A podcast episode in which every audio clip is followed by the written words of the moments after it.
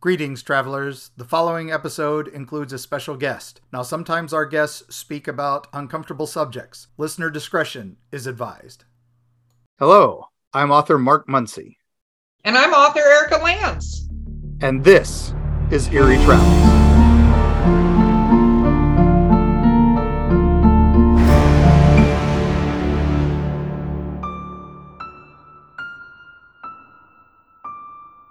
Greetings, travelers. Greetings, travelers. It's Nightmare November. Yep, yep, still going on. Oh my gosh, we are. I mean, it's it's Halloween overtime still. We're having way too much fun. I don't know why you keep saying Halloween. Halloween is all year for you, so we're Nightmare November. Nightmare November. Nightmare Okay. November. All right. But um, we have some breaking news. Oh my gosh, what's the breaking news? The breaking news is we have a new producer, and it's somebody who everyone on the show already knows and loves. yeah. Yes, it is the amazing, the fantastical, the legendary Beau Lake. Never been called legendary before. I like that. Yes. Yeah, yeah, well, yeah, it fits well. So Yes. uh joined us for our Roanoke episode, joined us for a few of the live Bunny Man. podcasts, Bunny Man Bridge, all that. So uh Beau, thanks for stepping up and uh Yeah. joining us. And uh Uh, we still have Callie, Callie. but Callie's got a lot of life, work, all kinds of stuff going on. So they're they're still with us, but Yeah. we had to have somebody else to help out because we just keep growing and the amount of episodes and fans, and we love you. So this is the next step, bringing the uh, incomparable. I'm going to keep finding words to use. yeah, it's like it's like all the Marvel Yes. you know a, a, a, adjectives like uh amazing incredible sus- sus- stupendous and all Stupendous. yeah all that so uh but beau thanks for coming in and Yeah. what an episode to come in on because on top of that we recently got i guess uh, a couple of our fans put us on a dogman message board I was going to say recently. This has been going on for like two months. two months it's still recent to me two months to me and so so we've been getting tons of our listener questions and our listener emails are have been about dogman and wanting to know more about dogman so i reached out to one of my incomparable and uh, amazing friends who is a researcher in this field and probably one i would say of the premier experts on this and i do not say that lightly No, so no. Mark has uh, been diligently waiting for this amazing person to be able to join us because although Mark does know about Dogman, I'm not going to pretend to know about Dogman, but he wanted this person to join us because they are the person to talk they, to. they are about definitely an Dogman. expert. They've written papers and you know and uh, theses on this. So uh, and now we've got her in the studio with us. So please welcome uh, the incomparable Sally Gage. Welcome, Hi, Sally. I thank you. Uh, yes, look at these openings. You know, we get all these. We got one of these days. We'll trim them down, but I now No, I, I like building them up, so it's, it's all good. So Sally, Mark is fanboying again. Everybody knows this. Mark goes into fanboy mode. But because we ju- have just met, could you tell us a little bit about your background and how you came into the world that is Dogman? Um, it goes back to 1987 of all years. Time travel machine, Way back Machine. way back Machine. Wait, yep, do the time travel machine noise. It was April 1st, 1987. Uh, WTCM Radio in Traverse City, Michigan, did a joke, and they thought this was a great April Fool's joke by making a song called "The Legend." And the legend took um, newspaper clippets and news stories and stories about this creature in northern Michigan that was werewolf like without saying werewolf. And I heard that and it changed my life. Um, not only did it, one, scare me because I lived in northern Michigan in the woods, but um, it started out that WTCM radio got more people saying that this was true, that this happened to them. How did they know, et cetera, et cetera, et cetera. And so it started there. Um, I even went so far in the research as I adopted a wolf and I learned wolf communications and and how they work and how they move, how how they do everything in, in life. And I went to college for animal science for the first go around. So I got a degree in animal science. I went to college again and got my degree in anthropology. So there's my wolf and man. And um, I started working on my master's, working on literature, dealing with all the stories and all the all the stuff that comes with it. And it just never stopped. It just snowballed from there. And I like to focus more on the reality of the situation more than the sensational. It's like, yes, Silver Bullet was really fun and I loved it, but what is the reality of the dogmen that people experience? There, there's there's a kernel of truth there, and like in all legends and all urban legends, that there is a kernel of truth, and that just tickles my bunions on that one and that's how it started. Wow. And I love to tickle my bunions. I'm, I'm going to start using that. my bunions are tickled. Um, so okay. So there's this song. We should try to find that song. I'll, I'll dig for okay, it. dig, dig for, for the song. Make make notes. Make Mark. a note. Well, make we should have note. the producer make. We have note. a producer. Producer, make a note because I love it. Is a, it that that song and in its versions are available on Spotify. There we go. So we need to so we can link that. So what is your actual first experience experience experience with Dogman, or uh-huh. what people call Dogman? Well, um, I have always been secondhand. I've always heard reports, but I've never experienced it until about three years ago.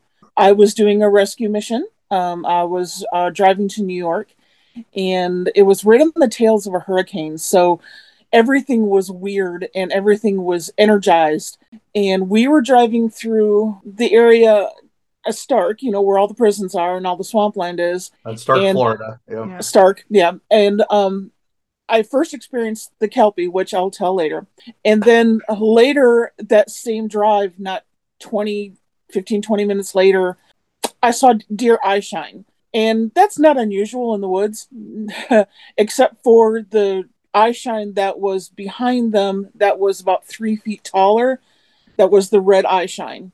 And I, I, I recognize that from the stories as being dogmen like. Uh, they they started to come towards us. That they were herding the deer towards the, the highway, and I started to freak out just a hair. And um, because I'm on a darkened highway, and there's a herd of deer and something bigger behind them, and my wife, who was with me, saw the same thing on her side of the vehicle.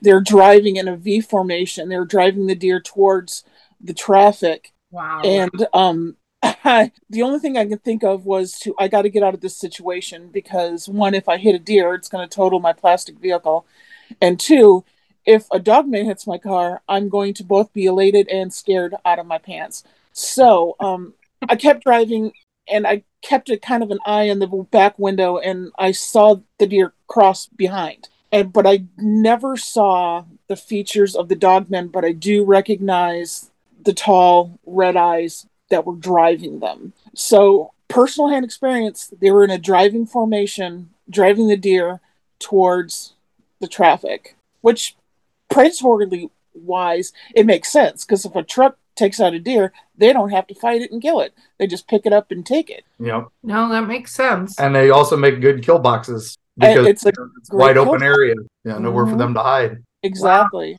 And that was my very first experience in the physical realm with dogmen. Now I've had where I've also I heard reports where they are telepathic, where they they they they know when you're looking for them and they can either avoid or confront I've heard this and I'm like, yeah, right.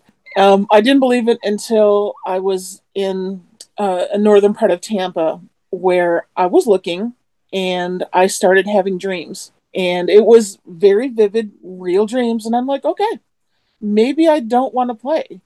So I stopped and those dreams stopped. And mm-hmm. I'm I'm not what you call a historical person or what have you. I'm very grounded in science. But I take I give that out there and it's like this is what I experienced. I can't tell you how real it was. It was just brain activity, but there we have it. There was some kind of contact that was made that a creature followed me from dream to dream and confronted me basically warning. It's like you don't basically you don't want to do this. And i stopped and it stopped and i'm like okay i, I respect that because if all reports are true, these things could tear my arms off, and I'm I don't want that to happen. so that was going to be my question as you know mark has been in the wild wacky world um this kind of wild wacky world. I come from more of a true crime much darker i feel like almost side of things but um Me too. yeah like, I, that's where i live Yeah. um and one of the things that's been interesting to me about Dogman and hearing stories about Dogman and things like that versus Bigfoot and some of these other cryptids that we talked about, right?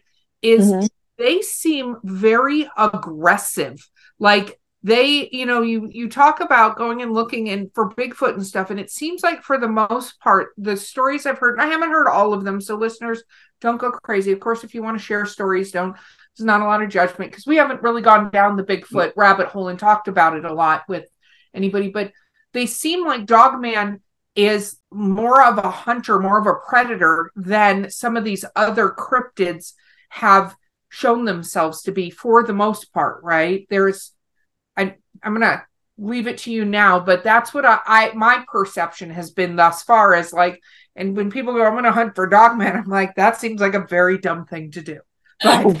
Right. so what is your perception there? I feel I can only go based on the science of what I know. Um, I know wolves, and I know that they are an apex predator. Taking on that, what I know of, you know, the wolf, and just extrapolating from based on other canids and other top predators, they have a territory marked out, and it is transient. They move in that area. They mark their territories, and that is their home base.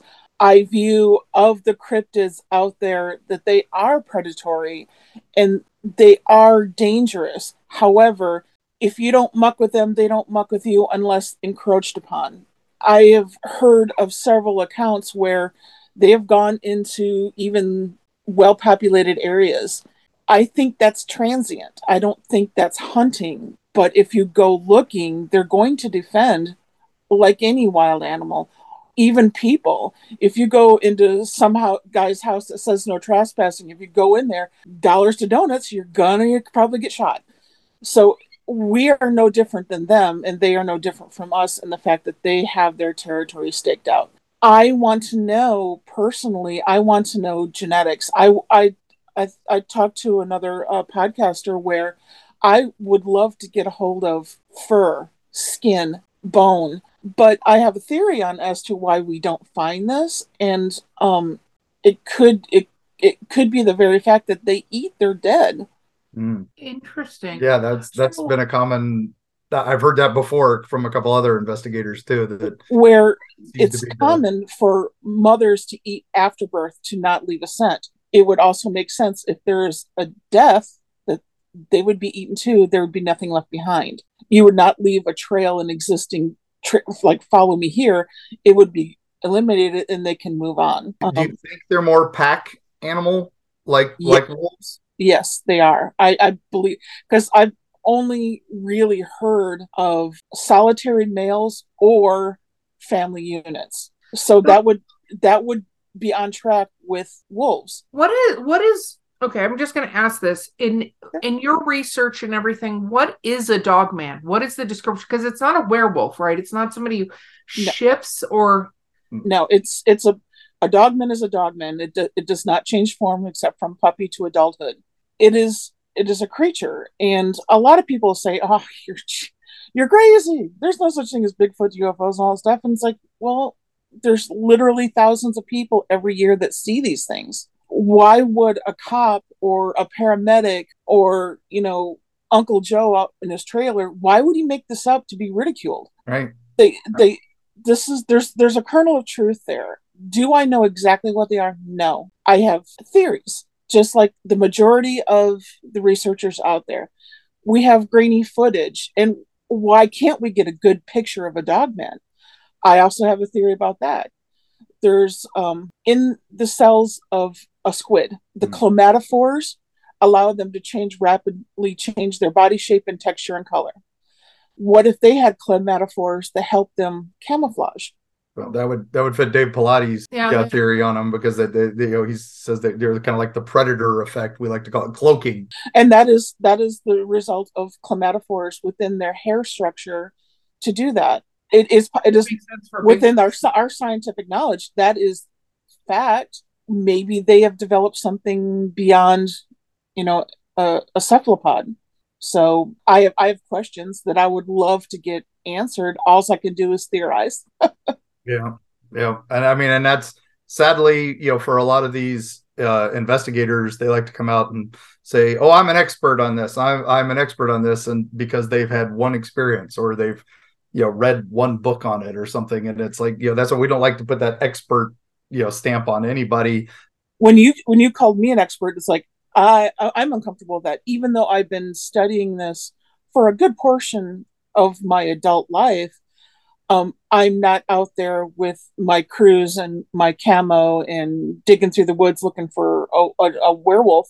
I have to be selective about what I research, and I try to find the science because ultimately it's the science that people are drawn to.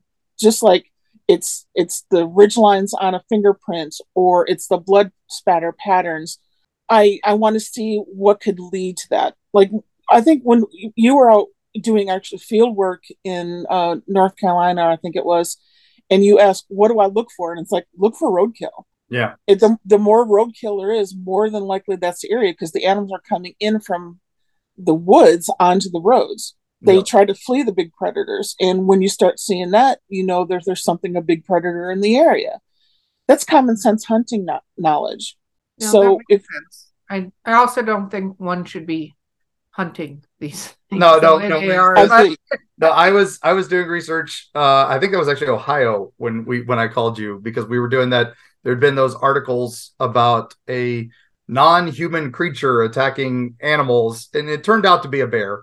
But you know, when you get those articles, of course, that pings all kinds of red flags for us that are in this field and you know and researchers and i was just i happened to be in the area literally an hour from the area where these articles are coming and i'm like okay let me reach out to my you know bigfoot hunting friends and my dogfoot man hunting friends and of course none of them were anywhere near where i needed them to be and i'm like oh god i'm the boots on the ground that that's no good uh but that's i was like sally what am i looking for you know it.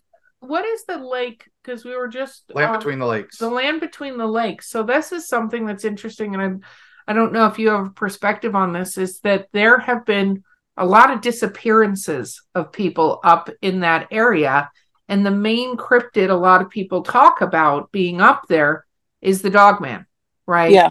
And there have been a lot of people that have gone missing, and we had a really interesting listener, Kale, where it sounded something where something was coming kind of hurting around the camp of one of our people that uh, wrote in and then they left you know like intelligent people do you know but that's what i that's why saw they were able to write us and unlike the Yeah, other people who had disappeared yeah week before, and that was the thing. We looked it up. Literally the week before, two people, two campers have been missing, and you know haven't been seen since. You know, Yeah. they went to land between the lakes, and uh, you know their tent was found, and that was it. yeah You know, so Well, if you go back to the land between the lakes, it's the 1980s case where the family was torn to pieces. Yeah. Um, they found the family not long after the occurrence happened, and it was a mother, father, brother, little girl. And when I say tore to pieces, I mean tore to pieces. And this was just a horrific account. And they found the little girl up in a tree. That's where her body Let's was. find that article so we can share it with the listeners oh no, there's but- a lot of articles yeah. on that. yeah there's there's a lot of articles and there's been several podcasts and whatnot about people who had witnessed that the the law enforcement who witnessed that that were completely scarred for life. Yes. Uh, go ahead. I was going to say do do you think that was dogman versus a Yeah. bear? Um yes. For such a large grouping of people to be completely wiped out it's it's possible that it's feasible that it could be one rabid grizzly bear but the aspects and what was found there did not ring true for a bear? Would it be possible for someone to one person to get eaten and hauled off by a bear? Absolutely. It, it it does happen. Is it possible that a pack of coyotes could have came in and taken a camper out? Yes possible. But for a, a, a family of four and having the camper tore open and them brutalized in such a way that doesn't ring true for what I would consider known natural creatures, unless they're diseased or rabid. Like if it was a group of grizzly bears and went in there that they were all rabid, yeah, sure. But what are the chances are of a group of rabid grizzly bears in the land between the lakes? Yeah. Kind of small. Very you small. get the black bears, which are really kind of timid and can be spooked away fairly easily. Just the, the, the nature of that, I encourage everybody to, if you you can, read that story uh, of the accounts about the land between the lakes in the 1980s. It's really quite horrible, and just to let you know that it that they these are things not to be played with. It was also a, a, a, different part of the season too. I think it was really early spring yeah. Really before camping really was hitting its heyday, before things had a chance to move out. Uh, because, like I said, wildlife is transient. And when they know people are coming in, they kind of get out of their way because they don't want contact. And so this was early in the spring, really early, early in the spring, like in February. I don't remember the time, but um, it was definitely off season and they were definitely brutalized in the most heinous fashion and that's that that site has become kind of a tourist attraction where where yeah. a lot of dogman hunters will go to that site and start that as their their base There's... for moving out and every time someone goes there somebody talks about some new evidence that they found. And it's it's pretty crazy. I, uh, one of our fellow podcasts uh hellbent holler mm-hmm. did a recent where they she went out and did a big investigation there with her you know her and her uh, team. And they came back with uh, they they were on their way to the site and they noticed stuff. They were just a mile away and they noticed stuff and then, so they actually wound up using that as their base and then when they finally got to the site they found even more. Uh, so that area is still a hotbed even you know you know years on decades on. It's still crazy. Yeah i also recommend reading the local legends of land between the lakes. Like go beyond it's like oh it's a bigfoot or dogman uh, hotspot, but look into uh, native legends and what people have seen prior to the big upswing in the dogman uh, encounters. It's been there. They've been there for a long time, and yeah. they generally don't cotton to humans being there. They just don't. There's That's, a reason why we never settled that area. When the pioneers went through, they went, "Nope, we're just gonna keep on moving." they, they yeah, pulled Erika. Erika, and we're like, you know what? after one attack. We're good. We're gonna go. We're, we're just, just, gonna we're the, look. the other side of the river looks so much better. It's yeah, all good. Look, yeah. Look, plenty of views. Plenty of views. Let's go. we'll make this a state park, and we'll call it a day. Yeah, yeah, it's good. good. Yeah, yeah, actually, we'll just tell everybody not to go here. Yeah, yeah. And then later we'll be like, state park. This seems like a good idea. oh my goodness. You know, um, I want to ask one last. So what has been one of your favorite or most prolific i don't want to say whatever dogman stories like something that has stuck with you since you began your research into this topic. Besides obviously that one where the family is slaughtered. That's very that's pretty that, that's big. My my top two are one when the song the legend came out it literally says my hometown in the song the manistee national forest. That's where i live. That's my hometown. Now, I knew a gentleman who experienced a dog man in all its glory on Manistee Lake, where it swam from the shore to get him at his boat. It traumatized him. Uh, that he, would traumatize me as well. Like that's right? something like you might see it on the edge of the lake and be like, "Oh, that's not good." But I'm in a boat, and then it gets in the water, and you're like, "Dear God, I can't it swam at me, time to go. yeah, yeah, yeah, and that is literally a lake that I've swam in and a lake that I've fished on. That's that's my hometown. So again, that is dealing with this is coming into my territory as a human being. This is this was my home. And that's what really got me moving on the dogman research Another one is a fairly recent one that happened in Connecticut. I've heard this story a couple times where paramedics were in an ambulance and they came up upon a pack and they did a very triangulated attack formation where they had one in the front and four in the back and they were taller than the top of the the main one was taller than the top of the ambulance which was about nine feet and then two smaller ones that were checking the doors. And the ambulance driver said he saw the handle trying to be jimmied.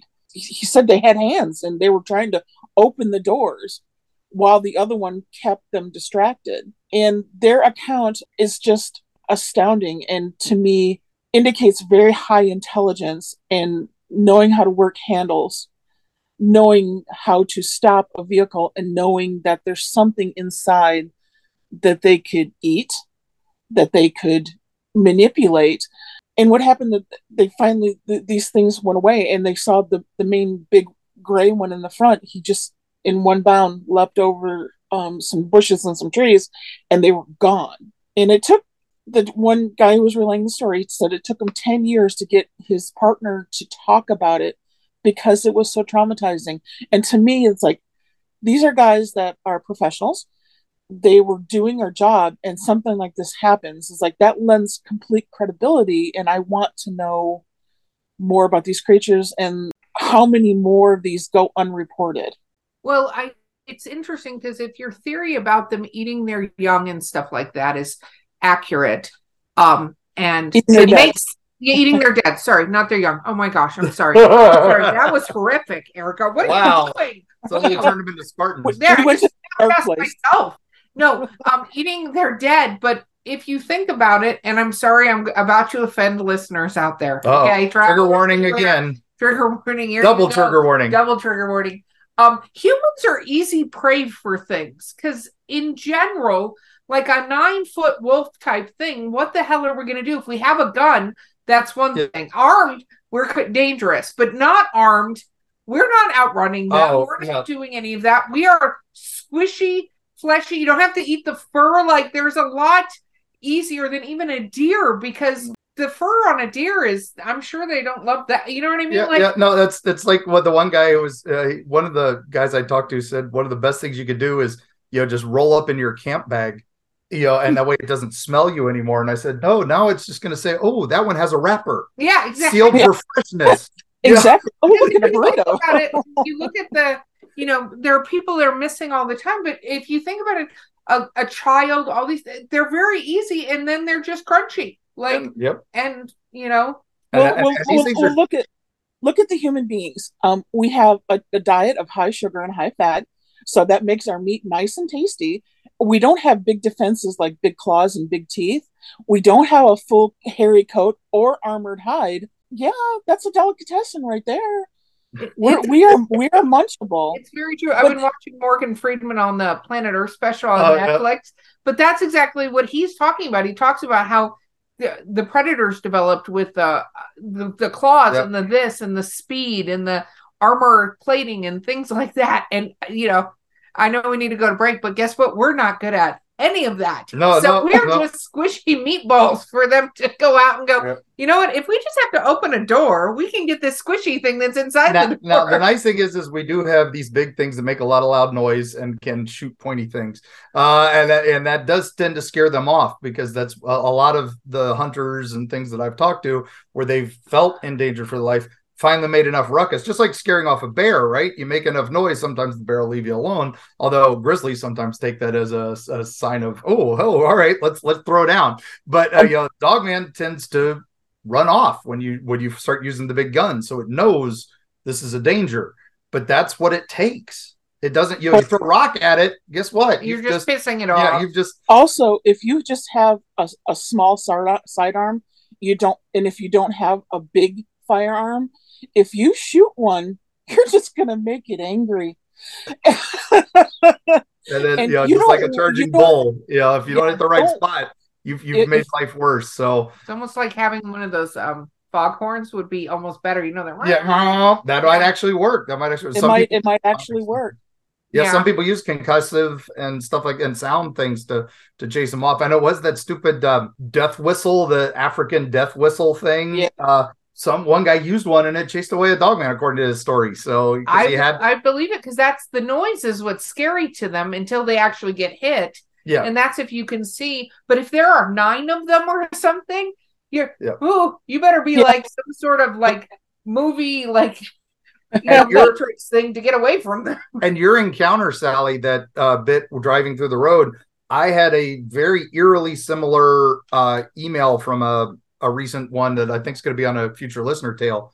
and that one was very similar. Where he was driving along the roads, uh, he was in northern Georgia, and uh, on a back road, and then that's when he saw the deer come across, and he was slowing down because he was, you know, worried that there might be more deer, and then that's when he saw the big thing, three steps across a two lane highway, and that's all it took was three steps, and it was gone, and that's when he was like, okay, I didn't believe in Dogman, but now I do. So, and, and, that's how a lot of people they say I don't believe in that kind of hokum until they're driving along a road and until there's one staring at you in your car window, until there's one looking at you on your hiking trail. Because honestly, when you just talk about it in passing, it's fantastical. It's like, oh my god, a werewolf? Are you crazy? Those don't aren't real.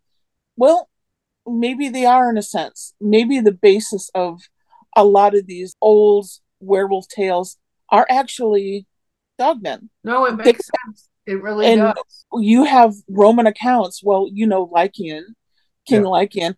Okay, the dog-headed men of Rome. There were lots of just, my brain just shut old, uh, yes, they're, they're, who discovered them, tribes of them, islands of them, islands of like them, that. and they were they were intelligent. They were communicative. They weren't a danger until, well, humans being humans decided to make it a danger. And then we started getting more and more tales of people turning into wolves, like the Rougarou. That's still, which the Rougarou Fest just ended last weekend or weekend before last in Louisiana, are still really prevalent. Why is that? It isn't just a passing fad. There's a kernel of truth in there. And I believe that the dogmen, Rougarou, was it Barden Booger, um, any of these creatures that are similar could be very much real and just learn to hide from humans. And as we as humans are more roach like on our environment, we are taking over everything. Their territory is getting smaller and smaller, so more and more encounters are occurring. Now it's not fantasy, it's very well plausible could be happening. Yeah. Yeah, no. All I, right. I agree. And on that note, gang, we have to take we, a quick break. Yep. And we'll be back right after this.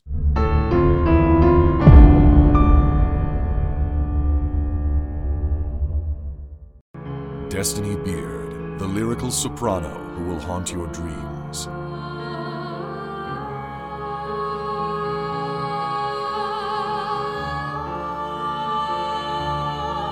With her alluring melodies and intricate harmonies, this dark siren of wistful song shall capture your soul and lead you into the night. Check out Destini's new single, The Haunting Is Over, with international musicians Sam Haines and Gary Bennett, as well as her other musical works at destinibeard.com.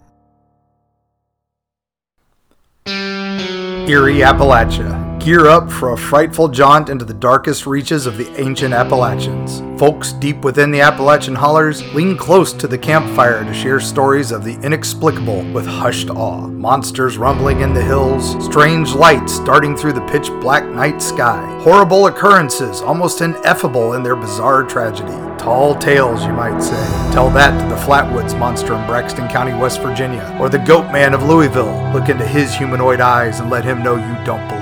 And what of those apparitions in Mammoth Cave's Corpse Rock, or the Satan spawn known as the Jersey Devil? How do you respond when confronted by these mysteries? From the metaphysical energy that swirls near Serpent Mound in Ohio to Point Pleasant's Mothman legacy, Mark Muncy and Kari Schultz explore the dark history lurking in the shadows of Appalachia. Read by Mark Muncy, author and experts on strange folklore with appearances on shows such as Ancient Aliens, The Curse of Robert the Doll, and many, many more.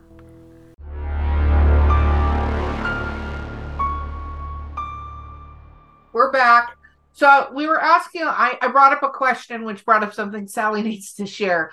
So we were talking about things that kind of call out to you in the woods, travelers. Word of advice from Erika the Nope here is that uh, I said when things call out to you in the woods that you're not reaching out to yourself, don't answer them. Like don't don't do that. And then Sally, you said you had this in your house. Yes, and this wasn't even in the middle of the woods. This was in the middle of our neighborhood in St. Petersburg, Florida, and there was a knock at our door and at the window because at the top of our door had a window and there was a knock and I hear Sally open the door, and it was my wife's voice. And I got, you know, that feeling get. Um, I knew it wasn't real because she was in the bed next to me and knocked again. Sally opened the door, and it's like, that's you just say no. Like the old adage is just say no. And I did, and made sure the door was locked, and didn't open the door until dawn because that's frightening it it wasn't just the fact that there was somebody knocking or something knocking on my door it was using the voice of a loved one to draw me out and like we were discussing also on the break was that uh, like hyenas you mentioned use can mimic voices and so we were talking they about mimic children's cries and the, the cry of a child. So you you want to go out your mer- immediate instinct is to go out and help a crying child. Well they mimic that and they draw you further out and the further out from your your abode that you are it makes it easier to attack. There's been several instances i've, I've read several accounts where a mimic was used whether it be a child's voice or a child's cry to draw people out of their their homes and um, i think it was that one boy in kentucky who was drawn up the mountain and that's where they ended up finding him Yep. Um, he was hearing yeah, where was his mom's voice, they said, or something like that. it, it was it was it was a familial voice that had to have drawn him out that did draw him out and he ended up not surviving that encounter Yeah. He said he heard something outside. He went outside. They were like, "All right, go check on it," and then he was never seen again. And- Well, well, and- they found him. Yeah, and this yeah. is why I say no and just let it know. If something's talking to you, nope, walk away. Don't even reply. Just walk away. just no. Lock doors, walk away. Not your thing. Because there are so many different things that have this, I think, as a hunting and um uh as a lure. Like it's a hunting technique, you know what I mean? For whatever they're trying to do, scare you, get your body, whatever Just, myriad of things yeah, separate you from the herd. separate Yeah. you from the herd because God again we're squishy. So and uh, and tasty yeah, tasty and squishy. This Yeah, is my yeah. new theory. I'm gonna That's- be like, that's it. All right, we're yeah. tasty and squishy. Hey, that's the whole reason the dodo became extinct because one encyclopedia once listed how tasty they were. Guess what? Now there's no dodos. So you know, that's I wonder if they were tasty and squishy. uh, but Um, uh, we, well, we shall never know yeah, I will never. Well, I don't know. They're bringing a mammoth back. now bring a mammoth back. Let's bring back dodos. I- They're gonna bring back crap that should. Okay, just nobody watches Jurassic Park. I'm like, just watch one of the movies. You understand why this is a bad idea. Anyway, exactly exactly. You brought them back because they look good, but these plants are poisonous. Yeah. Pay attention, people. No, we don't. We like to make the same mistakes all over again. Okay, let's talk about kelpies, though. Yeah, So you, you let's saw. first start with what is a kelpie, Mark. Oh, Mark, go ahead. No, or Sally. Sally. go ahead. What you is know, a you know kelpie? is. uh, kelpie is an irish folklore animal that is a horse that lures people from their safety to the water where they either drown them or kill them in some way. They are considered a malevolent creature and they look like a horse covered in seaweed or some other type of vegetation. Now, I have had the great pleasure of actually seeing one. Not something that I anticipated, nor was I really researching because I really didn't know that much about them. I love horses, yes, but um, I never delved into that area. And it was that same that same trip that we were going to um, New York with that I saw the dogmen on. I saw the kelpie, and it was literally I recognized the shape of the horse because I'm an equestrian, Mhm. and I saw this horse coming up uh, out of the the ditch and coming onto the the main portion of the road, and I slammed on the brakes because it's a horse, and it was a good 16 hands high. And if you're familiar with horse terms, that's a fairly big animal. And as it came up, it looked dripping wet and it looked like it had all these vines on it. And as soon as the front hoof touched the concrete, it dissipated. It just went into like this mist and it just went away. And Lisa, my wife, was sitting right next to me, and I'm like, Holy shit, did you just see that? And she was pasty white. And I'm like, did you just see that? She's like, I think so. I'm like, tell me what you saw. And she she told me the same thing. It looked like a horse. And I'm like, holy shit, excuse my French. Um, I gotta call Mark. I, I, have to call Mark. And it's like, so I, I made a note of it. And then it was, like I said later, I ran into the dogmen and their herding technique. And by the time the morning came, I was like, I got to tell Mark what happened. And so I go, Have you ever heard of this wet horse thing in Ocala, near Ocala? He's like, It just so happened that I had a listener tell me the story. And I'm like, Oh my God, I can't, I can't believe it. Yep. This so, is the kudzu kelpie, yeah, right? The kudzu kelpie. We, the kudzu kelpie. dubbed it. We dubbed it the kudzu kelpie because it the, the truck driver when he saw it. Now he had emailed me. He had heard me on Coast to Coast and a few other shows, and like I said, I was known as the Eerie, Florida guy forever. Still, I'm still known as that. And uh, this guy sent me an email to the Eerie, Florida email, and I had just put it in my file folder of unusual things to look at later because I only look at things once I've had a second or third encounter because I don't want to just be oh you know, like Vegetable Man story from Kentucky, where one guy was high as a kite, saw weird alien, and you know, and people still take that as, oh, this is a solid encounter for alien activity. I'm like, one guy saw it, admitted he was high. That doesn't count, you know. But but this guy, so this truck driver told me he saw he was he was a little further north, uh, up uh, up near I ten I ninety five junction, and he saw the same damn thing.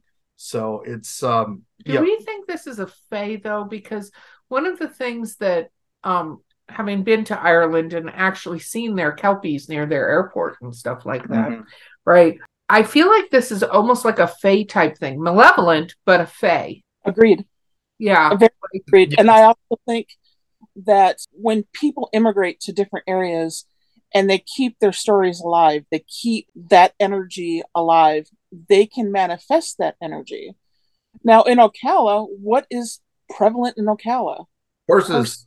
And horses and horse lore and horse myth are still there. And of course, the Kelpie is going to be one of them because a lot of people were Irish by origin that work with horses. And it's only natural that sooner or later a manifestation of a Fae would occur in those areas. And I think that's what the Kudzu Kelpie may be a manifestation of that legend from Ireland. The more we believe in something, the more it is apt to manifest. And we've had a third and a fourth sighting. One was from a train conductor and another truck driver, and they're all in those same areas, all up and down the uh, I 75, I 95, that 301 junction yeah. there. And it's all over that area. And, and there happens to be a lot of construction going on, destruction of old growth forests and stuff like that that are because uh, Amazon's building a new distribution center. The the new giant Buc-ee's is going to go there. There's a lot of fun stuff. So well, there's also um, a swampland preservation area where it is literally a protected area, yep. and that's where I saw the kelpie. It's like it was literally coming out of of that near road construction. Speaking of construction, because they were widening the road, and yeah. that that construction, I think when when you got a hurricane, which stirs up everything, Mark, you know, yep. the atmosphere, everything is so wound up, and then you've got construction on top of that. Manifestations of different things are going to occur, whether yes. it be a ghost, ghoulie, kelpie, dogman, Sasquatch, whatever. Things start to be seen, or it's easier seen because there's so much energy in the atmosphere. Yep. And it and like I said, it also is you know, we disturbing habitats. Disturbing yeah, no, that's what we talked so. about a lot is that, you know, I feel like some of these things and some of these things, you know, that um uh, Native Americans or whatever they talk about the there's a lot of protection spirits and things like that that do certain activities and you're destroying all this natural habitat. So it's not surprising that more and more we're seeing some of these things that in the past even in other countries have been described as protection or like sig- uh, signifying bad omens and things like that well you're destroying all this land it's not surprising that nature spirits would be like hey so we're going to have this conversation called i'm about to drown you Like that's like exactly. Well, even look at a dog man. A lot of a theory goes in the fact that they are actually protecting Native American burial areas, and um, that's why they they smell different than a Sasquatch. Where a Sasquatch smells like a wet monkey or covered in poo, a dogman smells like death because they are grave protectors and they that's where they dig and they hide. Not to mention dogs like to roll in dead things. They do. If you have a dog that runs outside, you know this is to be true. Um, dogmen have been seen around grave areas and Indian burial areas. That's where they are the fiercest and where they have been known to be the most aggressive. So that makes sense also with the land between the lakes area. Yeah, if that is a sacred area. Yeah. It makes sense. Okay, so we're we're gonna run out of time, but I know Mark has um, a desperate need to talk Hellview Cemetery. Ah, Hellview. So I am going to lean back in my chair and let Mark go down memory lane with you, uh, Sally. Uh, so no, oh. as I, Sally, before we called that, uh, you know, we had the uh, the wonderful joy of running Hellview Cemetery, our haunted house in St. Petersburg for almost years. It was crazy. uh, and we had what? How many? We had like five thousand people a weekend coming through our backyard. It was nuts. easy. Easy. I remember when the first time we hit a thousand, we were like, "Wow, this is great!" And then the next year, it was like, "What? What happened?" It was like we couldn't keep count. It was so crazy. But um, now you know the house well. Yes. Uh, and uh, you you were one of the kids' babysitters for a long time. I was their nanny from the time they were eight months old, Mark. Yeah, yeah, yeah. You were there almost more than I was. Now I know you had some experiences there. Oh yeah. Um, between Sarah in the house and outside of the house um, with the fearmonger whatever that thing was that was walking through and stomping and throwing leaves in the back that was not very friendly. And it i didn't really like that but uh, sarah was a lot of fun. Look at jimmy and his pencil incident. Oh yeah and, explain that one real quick because that's, that's, a great story. As as the listeners may or may not know you are a huge nerd. And intern, we played they Dungeons and Dragons. That, Sally, don't worry. They've, they've come to realize that fact. I didn't run it. Spoiler alert. He's a no, no, no. It's all good. It's all good. good. Um, we got together every week and we played Dungeons and Dragons. And there was one time. It, it was old school, and we're all in the living room. And this was a particular time. It was, I think, it was right around Halloween. Yeah. And things were active. You know, you'd hear knocks and bumps and what have you. To my right sat our friend Jimmy. If you knew Jimmy, he's your only gothic redneck you're ever going to find. And he loves all things supernatural. However, this time there was a flash of light almost directly in front of him. And we all saw it. It was like a little blue light and went poof. And out of that light, a pencil, one of those mechanical pencils, dropped into his lap after he was just saying he was looking for his pencil we saw this and I thought Jimmy couldn't get any whiter, but he turned a very gray, pasty white and he looked away and I'm like, oh my God, did you just see that? And Mark was like, that didn't just happen. And Tony's like, I think I need to go.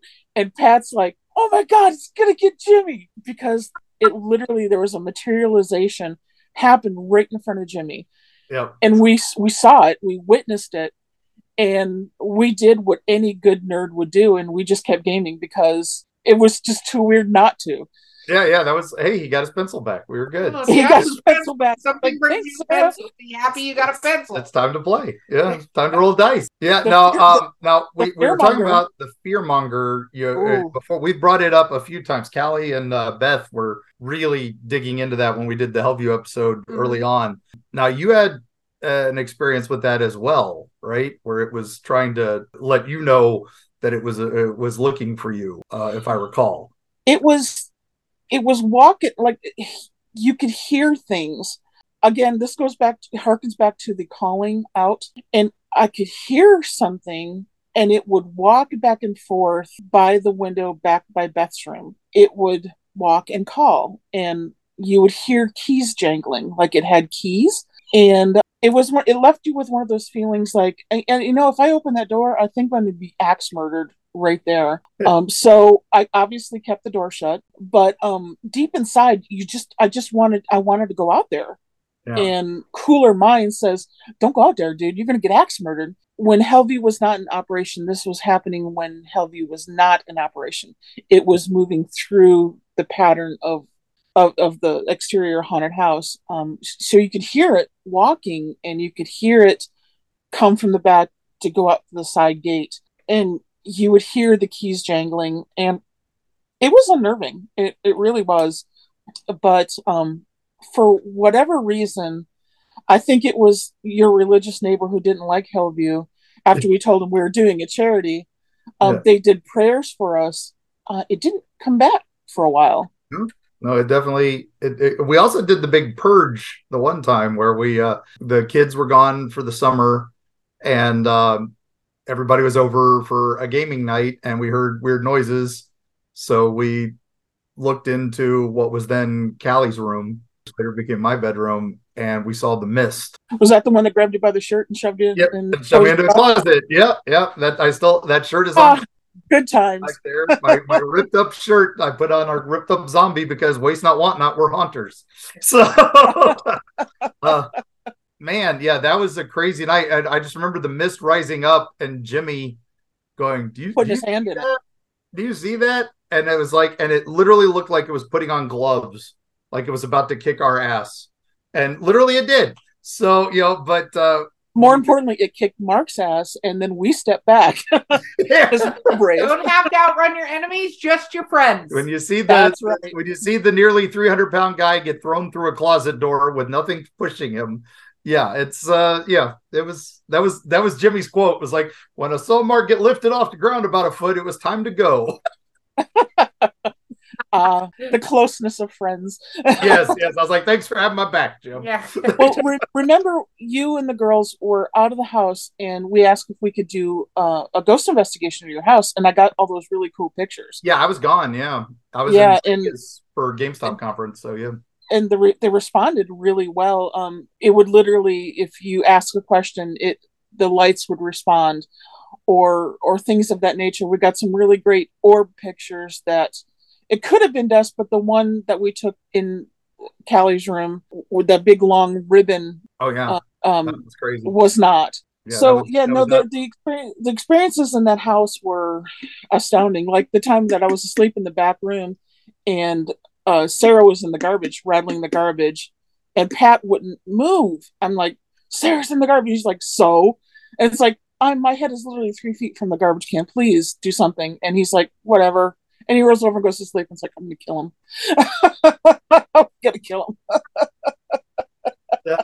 Our boy Pat. Friends. Yep. Friends. True, friendship there. True friendship there. Now now Sally, you also have um, you know, you're you're Native American descent and um, you've done lots of investigations into that lore and you know, well I don't like call it lore because it's just the way it is. History. Yeah, the history. You're from the uh, Ojibwa tribe. Ojibwa, correct. Yeah. Well, then, Ojibwa Mi'kmaq up in northern Michigan, Wisconsin. Yeah, Michigan area. So now you've also you know you've got so that leads you back to Dogman again because that's you know you've got some Dogman activity in that area as well. Absolutely, there is literally. Uh, I was I was reading some old text where um, it was how they were pronouncing it in Ojibwa was literally dogman. It was literally the term dog man in that in the language about these uh, guardians of the forest. And they were guardians of burial grounds and sacred areas describing what we would describe today as a dogman so it's more than just a song that started in 1987 it's hundreds of years that dogmen and these legends were there and these stories were at least through my people in the Ojibwa tribe there there's these stories and it goes further west uh, all the way out to um, the Lakotas um, there in the Dakota area where it's the same type creature the same type of stories that if you take the base kernel of what it looks like and what it does just that alone these stories are prevalent and are there on almost every major continent on this earth. It's not just a Native American quote thing.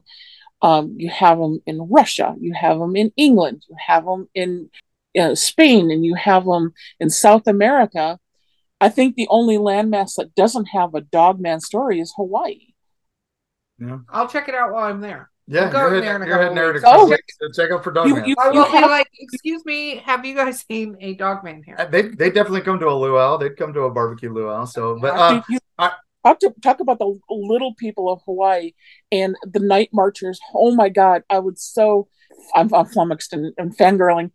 Um, yes, the little people um, of Hawaii and the night marchers are just amazing stories. Please look into them. They are really cool. all right. I Yeah. will, I will. Yeah, yeah. Notes there, producer. Can you you know, text that to Erika to look on their trip to Yeah. Hawaii? So Remind Now, me when I'm la- my blue house. one more thing before we go into uh, shameless self promotion. Uh, Sal, you have one more unique hobby. I think I wouldn't say unique, but it's definitely very close to unique. That you go to conventions like we do as often as you can, and you have a very special thing that you take with you that you are known for. I am known for, and I have made amazing connections with, and I've met the most incredible people with my werewolves. Um, I have a pack of werewolves that I, I go with, and I don't mean full size, I mean baby werewolves. They're called werepups. And I was one of the first to um, take them out in public and display and have them. And Stella is world famous. She is met more celebrities than I have, and she has been on more celebrity Instagrams than I can count, and and more than I have met. She's been into the green rooms of all these big conventions where I just wait for her to come back out. And it's amazing. My my wear werepups, they're they're made by Asia Erickson, but I collect them and they're fantastic. I have four now. I Right. Have Stella and Matilda, Oliver, and I have my newest one is Anderson. They're they're so much fun, and I have Stella registered as uh, an emotional support werewolf. so um, she has her little ESA on, and um, I that's what I used her for because her weight is that of an infant, and she keeps my anxiety in check. And she's an amazing creature, and she was a spokespup for Hellview for a couple Oh, years there. years. Yeah, we had we had Silas first, and then their granddaddy, and uh, and then and then the babies, and they are amazing. And I'll never forget uh, our wonderful friend from True Blood, uh, Pam, whose actress name is escaping me from the moment. Kristin Bauer Van Straten. Yeah, thank you, thank Yeah. you. Yeah, when she met them and then talked about them on the next on a Okay. podcast, it was on like immediately after. It was hysterical because they immediately talking Uh, about we- Sally. we we went to Dragon Con and Dragon Con is hugely overwhelming and um we we met the stars of True Blood, which is Nelsan Ellis and um uh, Mike McMillian and we met Kristin Bauer Van Straten. And so they're really cool and we went about our life. However, after DragonCon, we came home, we're settling back into normal life. And it was that week that the Nerdist, um, which is ID 10T now, but it was the Nerdist then, uh, the podcast dropped with Chris Hardwick and Kristin Bauer Van Straten.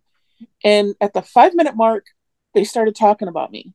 And she did this whole thing. And uh, I, I nearly wrecked the car because I was getting all these texts. It's like, oh my God. And a text that says, you can't, you won't believe this. And I'm like, holy shit, did somebody get in trouble? Is someone in an accident?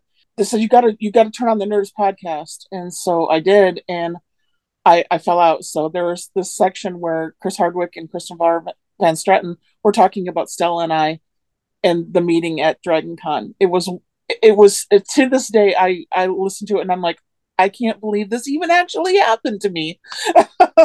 Yeah, she, does, she does an Wow. impression of you. It's pretty epic. Well, we'll have to get a picture from you of these lovely. oh yeah, we'll put them on all our children, and socials. then we'll have to get a Yeah. link to if anybody Say, wants yeah, one yeah. themselves. But okay, shameless self promotion time, Sally. Yeah, where can we find you online if someone has Dogman questions or other Um questions? Honestly, um since I had all of my social media accounts hacked and dispersed, I am under Sallea McKenzie, and it's S A L L E A uh, McKenzie, M C K E N Z I E, uh, which is an old family name, which I found out that I'm Scottish. Weird. Um, so Sallea McKenzie, and that's either on, on my Insta or my uh, Facebook, or you can find me at Werepup Mom and Instagram. So there I am. All and if you have a burning question that you want to talk to me privately, Lady S Van Helsing at gmail.com. Very All right. cool. We'll make sure all those links are in the podcast notes. And Sally, it has been amazing to meet you. Mark has talked nonstop about you, so I'm so glad you were able to join us and speak about Dogman, among other things. So, listeners, here's your Dogman episode. yeah, yeah, yeah. And uh, and we'll, we'll have we, and please keep sending your tales. Keep sleep sending your you know questions to us. We uh we have a couple listener tales and listener questions episodes lined up coming very soon. We, Yeah. we all love them. And then we'll continue Nightmare November with uh more coming soon. But uh with that, gang, thank you so much again, Sally, for for joining us. Thank you for having me. And welcome, Beau. and welcome, Beau. Yo, what a what an Welcome, Beau. episode to join us. All right, gang. So out there, when you're out in the woods at night and you hear your voice calling, or if you see that glowing red eye shine, you know what to do. Run Time to faster than your friends. And we Run see you- faster than your friends. Yep. And we will see you on the other side.